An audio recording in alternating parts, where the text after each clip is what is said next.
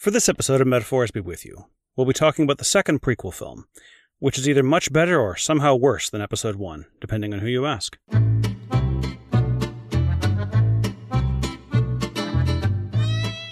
Hi, I'm Rob Hyatt of Chipperish Media, and this is a podcast about symbolism and allegory in Star Wars.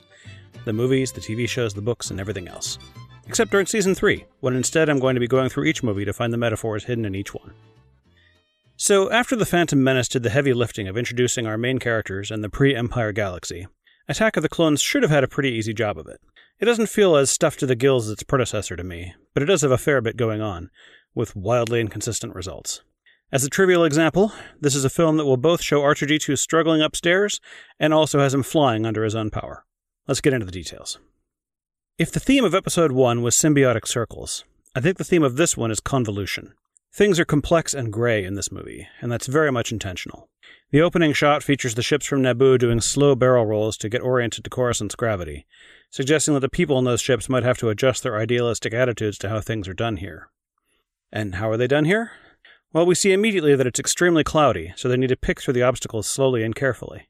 And when they finally land, their main ship blows up, and one of Padmé's friends/stunt doubles dies. You can't trust Coruscant for anything. I'm going to skip ahead for a moment and acknowledge that the assassination plot against Padmé is the perfect distillation of this convolution theme. Nute Gunray had a grudge against her from the previous movie, so he made her death a precondition of joining Count Dooku's Separatist Alliance. Dooku hired Jango Fett, who subcontracted to the shapeshifter, bonus convolution, Zam Wessel, who sent a droid, which delivered poisonous bugs to her room. It's a lot, folks.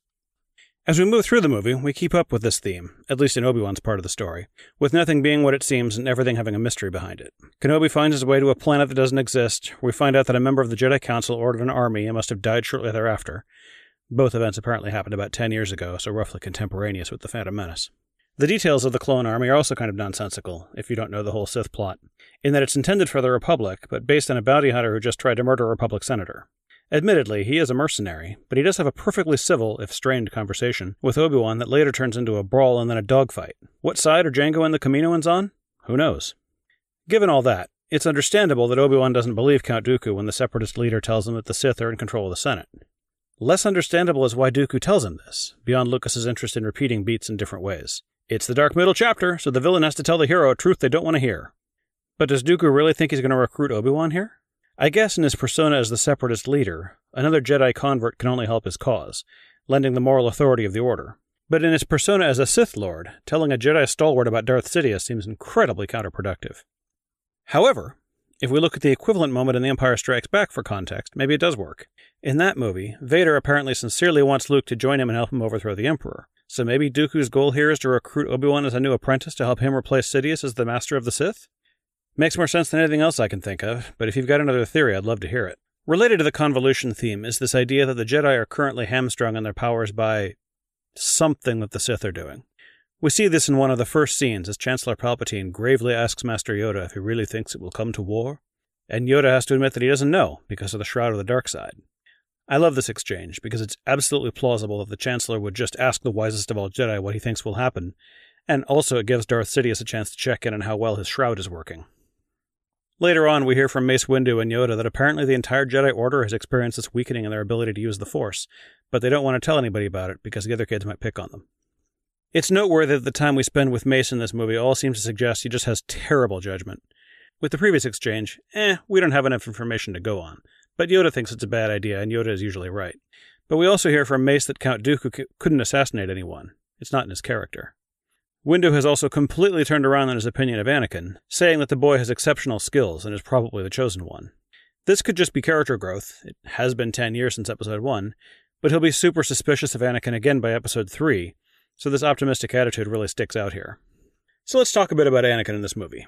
When we're introduced to the now technically an adult Anakin, he's wearing black, contrasting with Obi-Wan's white. I think this might be some kind of foreshadowing, but reasonable people can disagree. We also get a real mixed bag of how Obi-Wan and Anakin interact. There are some caring exchanges about how Anakin looks tired or whatever, contrasted with some dick-measuring nonsense about whose magic senses are the most acute. There's also the extremely dark moment when Anakin is piloting their speeder in a steep dive, and Obi-Wan, clearly nervous, tells him to pull up and he just laughs maniacally. Speaking of that speeder chase, it's a bit of a showcase for Jedi performing absurd stunts.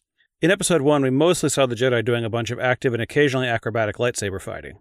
But here they jump from ludicrous heights, through windows, and casually catch dropped lightsabers that would have flown by a normal person without even being identified. At the end of the chase, in this movie's cantina, we take a quick detour from all these politics and high-speed chases to mosey on through our Western influences again. Lucas once described the Jedi as the Old West sheriffs of the galaxy, and for my money, Anakin saying, "Jedi business, go back to your drinks," after Obi-Wan has rather violently arrested a bounty hunter is the most Old West sheriff moment in all of Star Wars. So on the one hand, Act 1 of the film wants to establish Anakin Skywalker, Padawan with promise. Sure, he cuts corners and is a bit sassy with his teacher, but he's a good kid who gets things done. On the other hand, Act 1 also goes out of its way to show Anakin being mentored by Palpatine, and specifically hearing that he's super gifted and once he learns how to trust his feelings, he'll be invincible.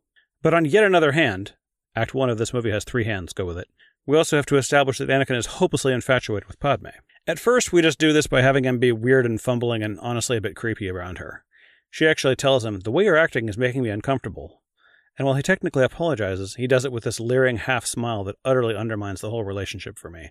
I don't know if there's a word for the opposite of shipping, where you're actively rooting against a couple that does get together in a piece of media, but that's what I'm doing here. But Act 2 is where we bring in the big metaphor for their relationship, the infamous sand speech. This speech has been dunked on 1,000 times, so here's what I love about it. Immediately beforehand, Padmé is established, here in the lake country she grew up around, that she loves water. Anakin, who grew up around desert, hates sand. So we're identifying the pair of them with water and desert, and that's perfect, because a desert is defined by its dryness, by its eternal thirst, if you want to get poetic and/or cheeky about it. Desert is, by definition, incomplete. But you know what's just fine without anybody or anything? Water. To paraphrase the old saying, a lake needs a desert like a fish needs a bicycle. Now, to his credit, Anakin knows and acknowledges that he can't be rational about his feelings. But to his debit, he's dumb and prideful and apparently seethes with anger all the time. The moment that, for me, shows their relationship is absolutely toxic and not tenable is when they arrive on Naboo and Padmé starts discussing her plan with the officials there.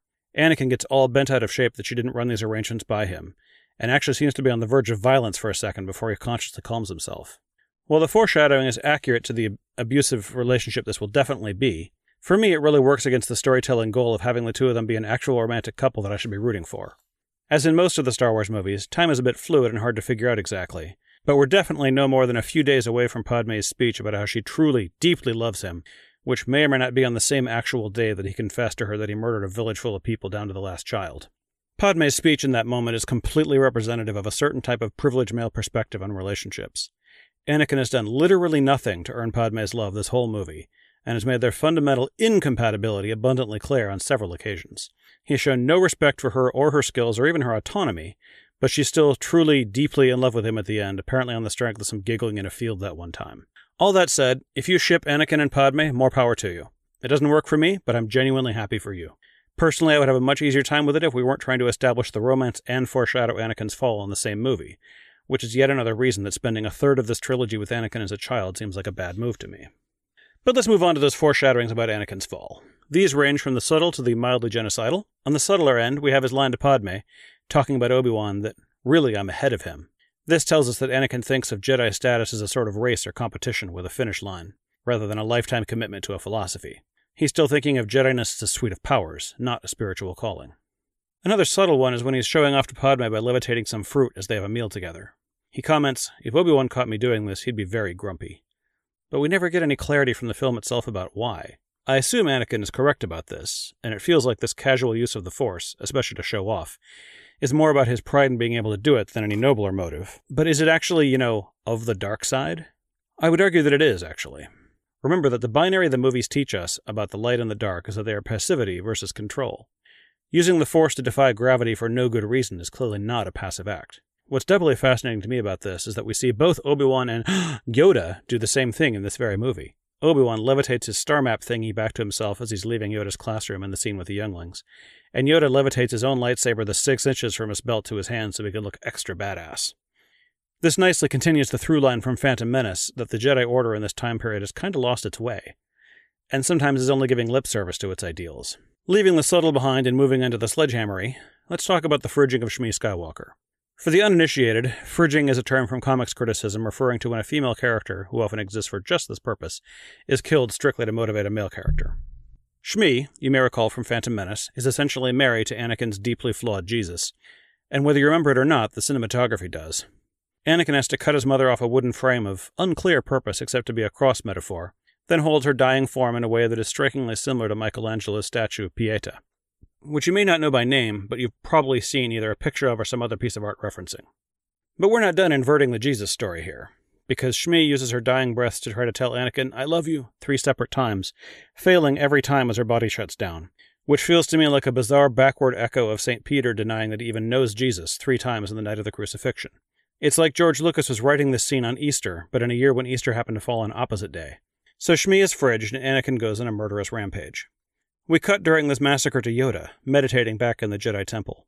He feels Anakin's pain and rage, but he also hears a clip from The Phantom Menace of Qui-Gon saying, "Anakin, drop!" a couple of times, with the drop part cut off. And am I the only one who finds it super distracting they didn't have another copy of Liam Neeson saying Anakin's name urgently and reuse this unrelated sample from the previous movie? Just me? Oh well. Anyway, Yoda apparently hears Qui-Gon's voice from beyond the grave, which gives us our first clue about an off-camera revelation we'll hear about next movie. I've ranted elsewhere in this show about the scene where Padmé comforts Anakin after he murders children, so I'll skip it today and talk instead about how Anakin takes this time to fix some farming equipment and reflect about how he's much better at fixing machines than fixing living things. This rather nicely foreshadows both his eventual fate as more machine now than man, and also his determination to stop death in the next movie. Okay, when he says, "I will become powerful enough to stop people from dying," it's maybe not so much foreshadowing as it is just a spoiler, but you know what I mean. The other major category of foreshadowing for Anakin's fall is the political conversations he gets into. This starts very early, with he and Obi-Wan talking about how they disagree over whether all politicians are corrupt or just most of them.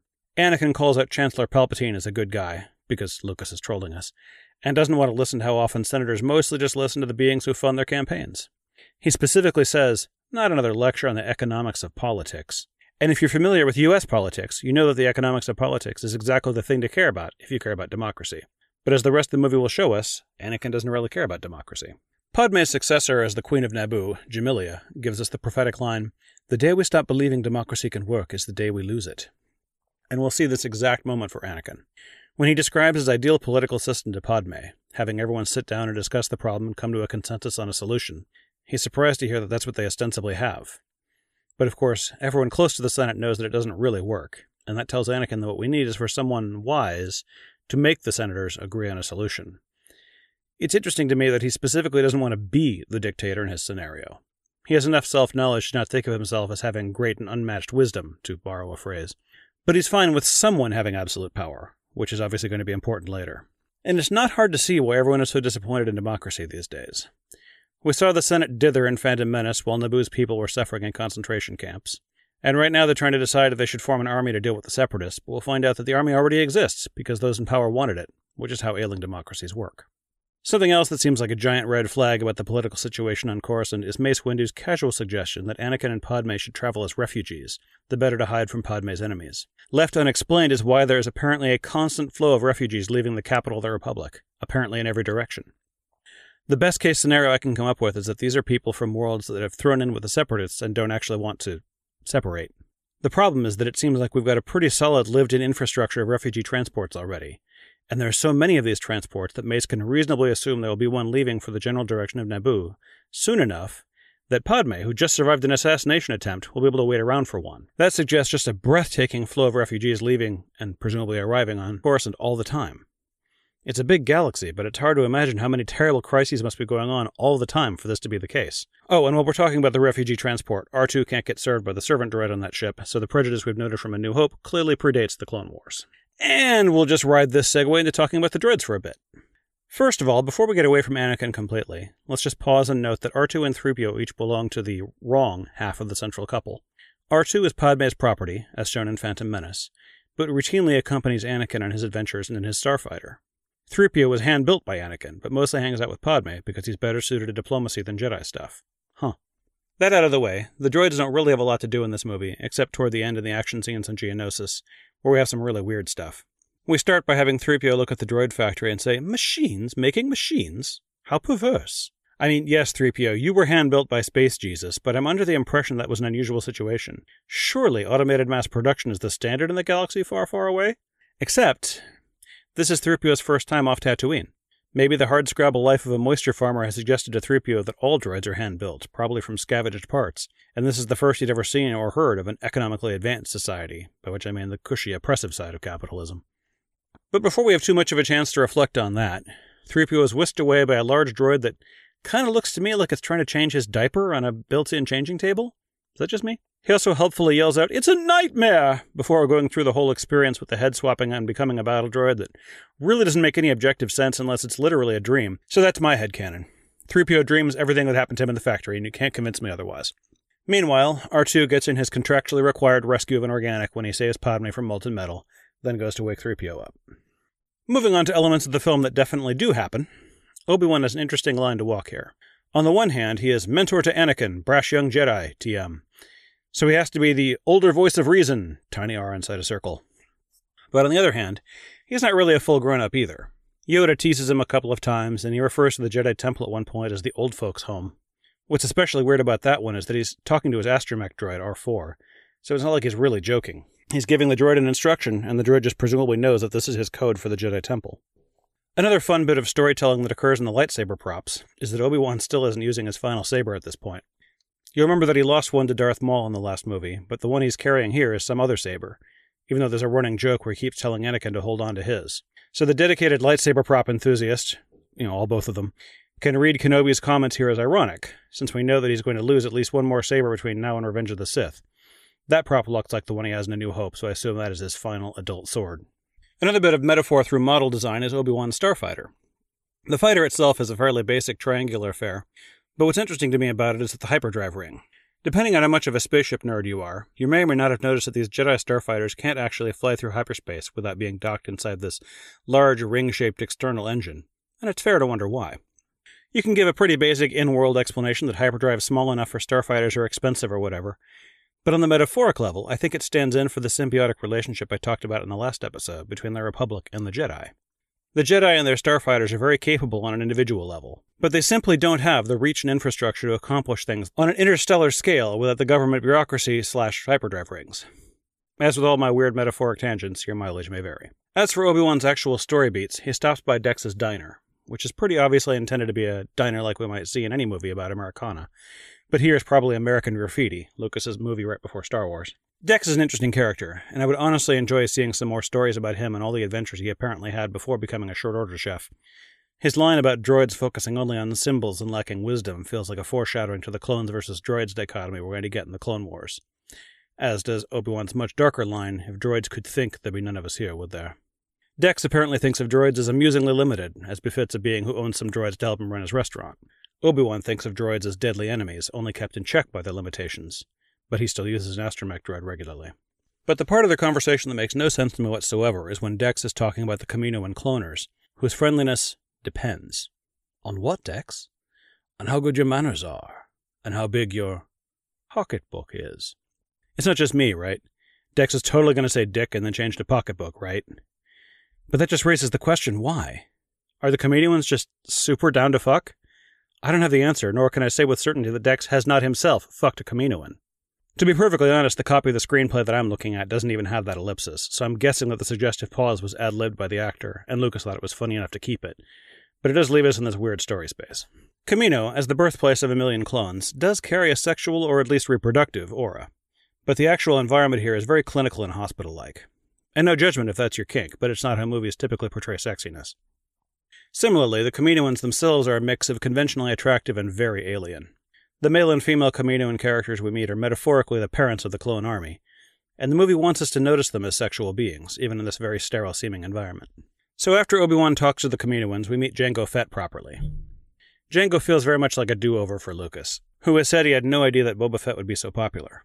So we get to humanize Jango, give him some humble-sounding lines about being a simple man trying to make his way in the universe, and then we have him demonstrate that he's basically an even match with Obi-Wan Kenobi, Jedi Knight, in a one-on-one fight, despite his lack of force powers. We even go a step further on the humanization by showing him tired and relieved when he thinks Obi-Wan is dead after the fight, and apparently genuinely affectionate to his son. Hilariously, despite Lucas's stated wish that he'd given Boba Fett a better death, recall that Boba is swallowed by a huge ground mouth after his jetpack malfunctions, Jango's death is mauled by a rhinoceros causing his jetpack to malfunction. I mean, yes, Mace Windu also decapitates him, but Lucas apparently can't resist throwing in that nature defeats an over-reliance on technology beat whenever he can. So as long as we're here on Geonosis, let's talk about some of the stuff that happens there. First of all, to my half-assed knowledge of Greek roots, the name Geonosis is basically rock knowledge, which I suppose alludes to the fact that Geonosians live underground? So in the same way that Phantom Menace included a chariot race, Attack of the Clones has a scene in a gladiator pit, which makes me wonder if Lucas was consciously evoking old Hollywood to give us a sense that these prequel movies take place even further in the past than his previous long-time-ago movies. Another fun element of the gladiator fight against the monsters is how each of our three heroes winds up fighting a monster that is sort of reflective of them. The easiest and weakest of these is that Padmé is up against a cat monster, properly called a Nexu, and pop culture just loves to make cats women and women cats. And of course, how fitting that the trait her monster is based on is just the Smurfette principle all over again. She's the girl, so she fights a monster that's supposed to reflect girlness. Obi-Wan goes up against a long-necked crab bug called an Akhlé. I say it's reflective of him because it has strong defenses and attacks very precisely, poking each claw like a rapier, not slashing wildly. And Anakin is up against the aforementioned rhinoceros monster because he's a walking disaster that rushes headlong into everything, leaving a trail of destruction and regret in his wake.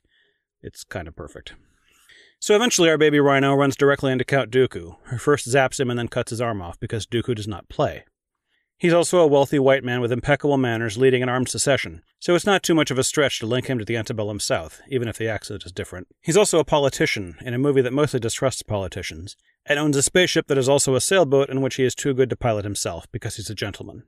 He is a super elitist in every possible way. But, like Jango Fett, he's also humanized enough that we see him look relieved and tired once he defeats Anakin. Dooku has also very much drunk the Kool-Aid on the dark side. He talks about how his powers are greater than any Jedi's. Left unexplored is whether he thinks this just because the dark side gives him access to powers he wouldn't have learned under the Jedi, or if he thinks it's actually flat out more powerful. Like, does he think that the dark side is half the crayons in the box, which the Jedi stupidly won't use, even though it has cool colors like Sith lightsaber pink and creepy eye yellow? Or does he think that the dark side is something altogether different and more potent, like a Sharpie? And no, I'm not writing this on a table covered in my daughter's art supplies, why do you ask? We don't know what he thinks, but we can be fairly confident that he's wrong about being stronger than any Jedi once Yoda comes along. So after all these exhausting encounters, Dooku heads back to Coruscant, which is a pretty baller move for the leader of a faction that has apparently just formally declared war on the Republic. I also enjoy that the part of the planet he goes to is currently experiencing twilight, which thematically underscores the darkness and evil we're revealing here in this meeting with Darth Sidious, and also suggests the twilight of the Republic itself, which is only about 3 years away from becoming the Empire. We'll even reinforce that point in one of the final shots of the movie as we play the Imperial March over the legions of clone troopers and contemplate the coming war. Alright, let's talk about this film's intertextual points, or at least some of them, because there are quite a few and most of them are kind of trivial. First, we get a surprisingly large number of Phantom Menace references that don't really accomplish anything. Obi-Wan tells Anakin to stay away from power couplings, similar to how Anakin told Jar Jar. During that same air chase across Coruscant, we see a couple of aliens from a species that were originated for the pod race in Episode 1, presumably to link this movie's speed-based set piece with that one. Anakin knows where to target Trade Federation ships to blow them up faster. Nothing super significant, but all falling into some version of Lucas's idea that Star Wars is like poetry, it rhymes. In that same rhyming category, we see Threepio working on the very moisture farm that will buy him again in A New Hope, and Luke's Uncle Owen asking a Skywalker where he's going as he leaves that farm. Finally, we see that the exercise Luke was doing in A New Hope with the blast shield over his eyes, blocking the remote stun blast with his lightsaber, is something that 5-year-olds learn to do. On the one hand, it does make sense that Ben started Luke with the basics, but on the other hand, it makes Luke seem substantially less impressive. It's an odd choice. On to my favorite part. I've alluded before to my hero worship of Ben Burtt, the sound designer for most of these movies, but my single favorite sound effect in all of Star Wars occurs in Attack of the Clones. It's the seismic charges that Jango Fett tries to kill Obi-Wan with in the asteroid field. I recommend a theater-style sound system with a lot of bass to appreciate it properly. Oh, and an honorable mention to Anakin's response when Dooku says, "I would have thought you'd have learned your lesson," and he replies, "I am a slow learner." I would love to see more of this cocky yet somehow self-deprecating version of Anakin, but this is basically it except for maybe a line or two in Episode 3. So those are my thoughts on Attack of the Clones, but I'd love to hear what I missed. You can at me at rhyward on Twitter, or come to the Chipperish Discord room if you're a patron. If you're not a patron, you can solve that problem at patreon.com/chipperish. Thanks for listening, and metaphors be with you.